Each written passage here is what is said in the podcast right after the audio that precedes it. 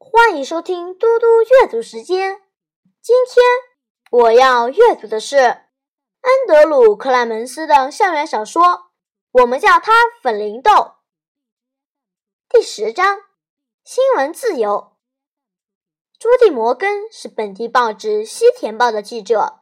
西田镇是个非常民意的小镇，这里很少听说发生盗窃案，有时候青少年会喧闹一下。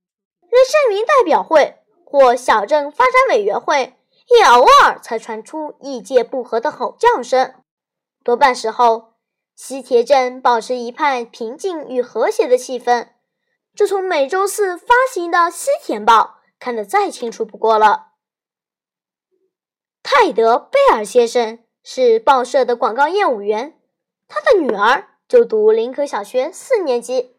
他向朱蒂·摩根爆料说。学校里有一群五年级学生正在乱捣蛋，那些学生不肯听从老师的规定，好像和他们坚持使用某种神秘代号有关。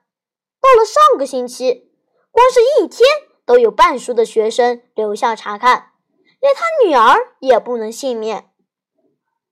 那一天，朱迪刚好没什么新闻可写，只有一则大冬天。即将沿街种下十八棵新树苗的消息，种树的消息可以慢点写，没关系。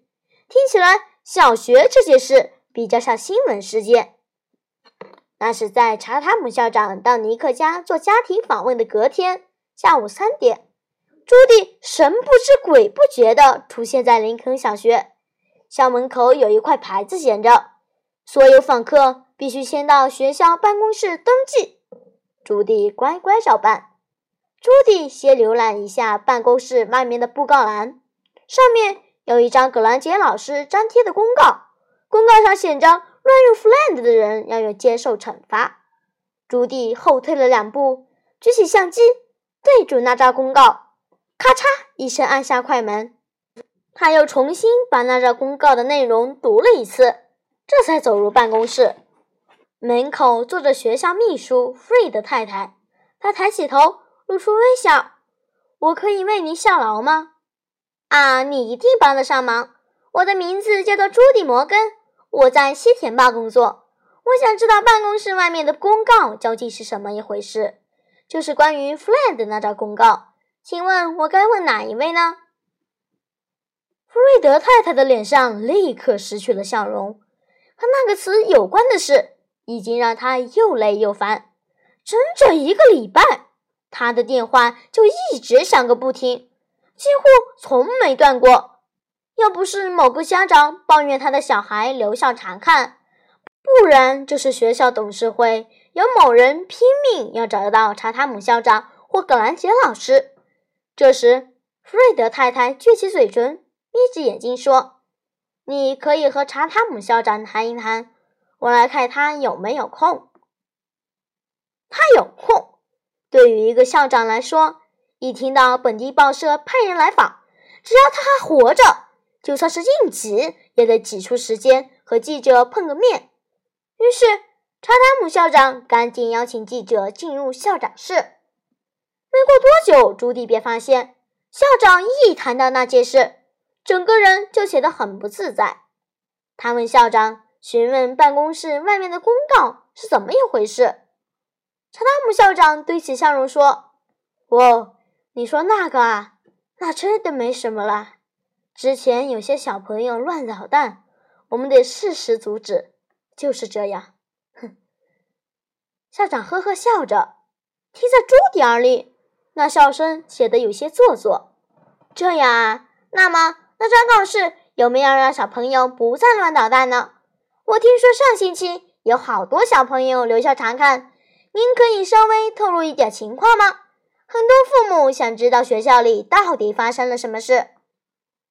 查塔姆校长整个人看起来，呃，看起来很像被叫到校长室的学生。他坐在椅子上，有点坐立不安，努力想挤出一抹微笑。最后，他终于开口说：“这个嘛。”我们确实碰到一点问题，不过一切都在我们的掌握之中。格兰杰老师或许有一点点反应过度，不过在我看来，小朋友并不是故意要对老师不礼貌，他们只是觉得好玩而已，比较像是在表达不同的意见。接下来，校长对记者说明他所知道的 “flan” 究竟是什么，以及小朋友们怎么让这个词变得如此热门。朱迪·摩根仔细地做着笔记。等到校长终于说完了，朱迪说：“我想请教葛兰杰老师几个问题。”不晓得您介不介意？校长连忙说：“我一点都不介意。”可是朱迪看得出来，校长打从心底希望他最好立刻离开。然而校长又能说什么呢？校长根本没办法阻止记者接近格兰杰老师，因为不管怎么说，这是个拥有新闻自由的自由国家呀。如果朱迪真想和格兰杰老师谈话，绝对。只是迟早的问题。结果这场谈话来的还真快，三分钟后，朱迪·摩根便站在第十二号教室门口，探头寻找葛兰杰老师的身影。大约有十五位同学分散坐在教室之中，每个人都忙着写他们的第一百个句子。朱迪伸手敲敲门，你的老师和同学全都抬起头来看。葛兰杰老师您好。我是新填报的记者朱迪·摩根，请问我能和您说几句话吗？格兰杰老师站起身，来到走廊上，并顺手把门关起来。朱迪还是可以看到格兰杰老师背后的情形。他发现教室里每一个同学拼命想偷听。这时候，朱迪马上都注意到格兰杰老师的眼睛，灰色眼珠，也许多带一点点金色。眼神非常锐利，但不能算是冷酷无情或卑鄙小气。其实他的眼神十分明亮开朗，而且坚决有力。这位记者废话不多说，立刻就发问：“是这样的，我听说你打算阻止学生用他们发明的新词。关于这场战役，你认为接下来会如何发展呢？”格兰杰老师面无表情，但他的眼神更为明亮了。首先，我要说明的是，这不是一场战役。这种愚蠢的举动应该停止。我只是想让我的学生们明白这件事。他们真的是太浪费时间和头脑了。发明美味的新词实在完全没道理。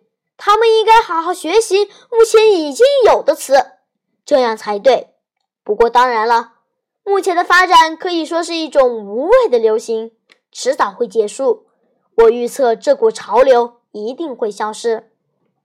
朱迪本来低头写笔记，这时他抬起头，再次询问：“这整件事到底是怎么发生的？”听到这个问题，格兰杰老师的双眼似乎都快着火了。他听到这样回答：“嗯，我非常清楚这整件事发生的经过。这是一个年轻人想出来的点子。他是个五年级学生，名叫尼克·艾伦。”好了，摩根小姐，现在请容我说声抱歉，我得去批改考卷了。接下来是一阵短暂而有力的握手，格兰杰老师结束了这场访谈。不过，记者小姐并没有马上离开，她沿着走廊往回走，坐在学校办公室外面的长凳上。她在这里可以好好浏览一下刚才做的笔记。理清整件事的来龙去脉，这总共花了他五分钟。接着，朱迪站起身，把笔记本丢进他的黑色大包包里，还向皱着眉头的弗瑞德太太挥手说再见，然后便向校门口走去。他走到停车场时，正好有五六个小朋友从另一个门口出来，他们刚刚写完格兰杰老师规定的一百个句子。朱迪走到那些孩子附近，倾听他们的笑声与扯闲谈。他忍不住开口问：“你们为什么要一直说 ‘flan’ 呢？难道你们不讨厌留校查看吗？”有个男生背着超级重的书包，一个踉跄差点跌倒。他抬头看看朱迪，笑了起来：“其实没那么糟了，每一次都有一大群好朋友陪着我呀。到今天为止。”我已经写那个句子写了六百遍哦。接着，其他同学还说：“其实葛兰杰老师根本没检查他们罚写的句子。这绝对不是随便说说的，因为本来应该要写“我与喷发现这个句子”。不过，所有人每隔四到五句就会写上 “fland”，但是葛兰杰老师从头到尾都没有说什么。有个女生甚至得意洋洋地说：“她今天在罚写纸上写了四十五次 ‘fland’。”她很开心地笑着说：“这可是新纪录呢。”那么，说到这个叫做尼克的男生，朱迪问大家：“他也得留校察看吗？”这群学生嘻嘻哈哈笑个不停。有个高个子、红棕色头发的男生说：“格兰杰老师叫他留校察看的次数实在太多了，多到每个人都觉得老师想要收养他。”记者也笑了，并对他说：“这样，那你可不可以帮我找到尼克？我今天下午想跟他聊一聊，好吗？”那个男生看了朱迪一会儿，然后才说：“你说现在吗？”我觉得尼克应该不想和你聊，他可能会说一些很白痴的话，害他变得更惨。接着，那男生转头对他的朋友嘻嘻笑，他们全都爆笑起来，先是又打又闹，然后突然间全部一溜烟跑得不见人影。朱迪取了车，开车回到他的办公室，埋首在桌前奋笔疾书。隔天早上。西田报办公室收到一个棕色信封，信封上写着“朱迪·摩根小姐收”，在她的名字下方还写着 “Fland” 的来龙去脉。朱迪打开信封，里面有一张林肯小学五年级的班级合照，格兰杰老师和另外六位老师站在最后一排，前面的小朋友个个衣着整齐，头发也梳得服服帖帖。不过这张照片。怎么看都有某个地方怪怪的。朱棣仔细看照片，这才发现，原来每一个小朋友都握着一支笔，而且每张小嘴全部嘟成一个样子。他狐疑了好一阵子，没过多久才轻声说道：“那是当然的，他们全都一起说 ‘friend’ 吗？”翻到照片背面，还有一行整整齐齐的字，写着“第三排”。左边算来第五位，朱迪看着照片，那里有个咧嘴笑着、戴着眼镜的红发男孩，正是昨天在学校停车场跟他讲话的那个男孩。他忍不住在心里偷笑，轻轻说着：“哼，哼，哼，很高兴认识你啊，尼克·艾伦先生。”谢谢大家，我们下次再见。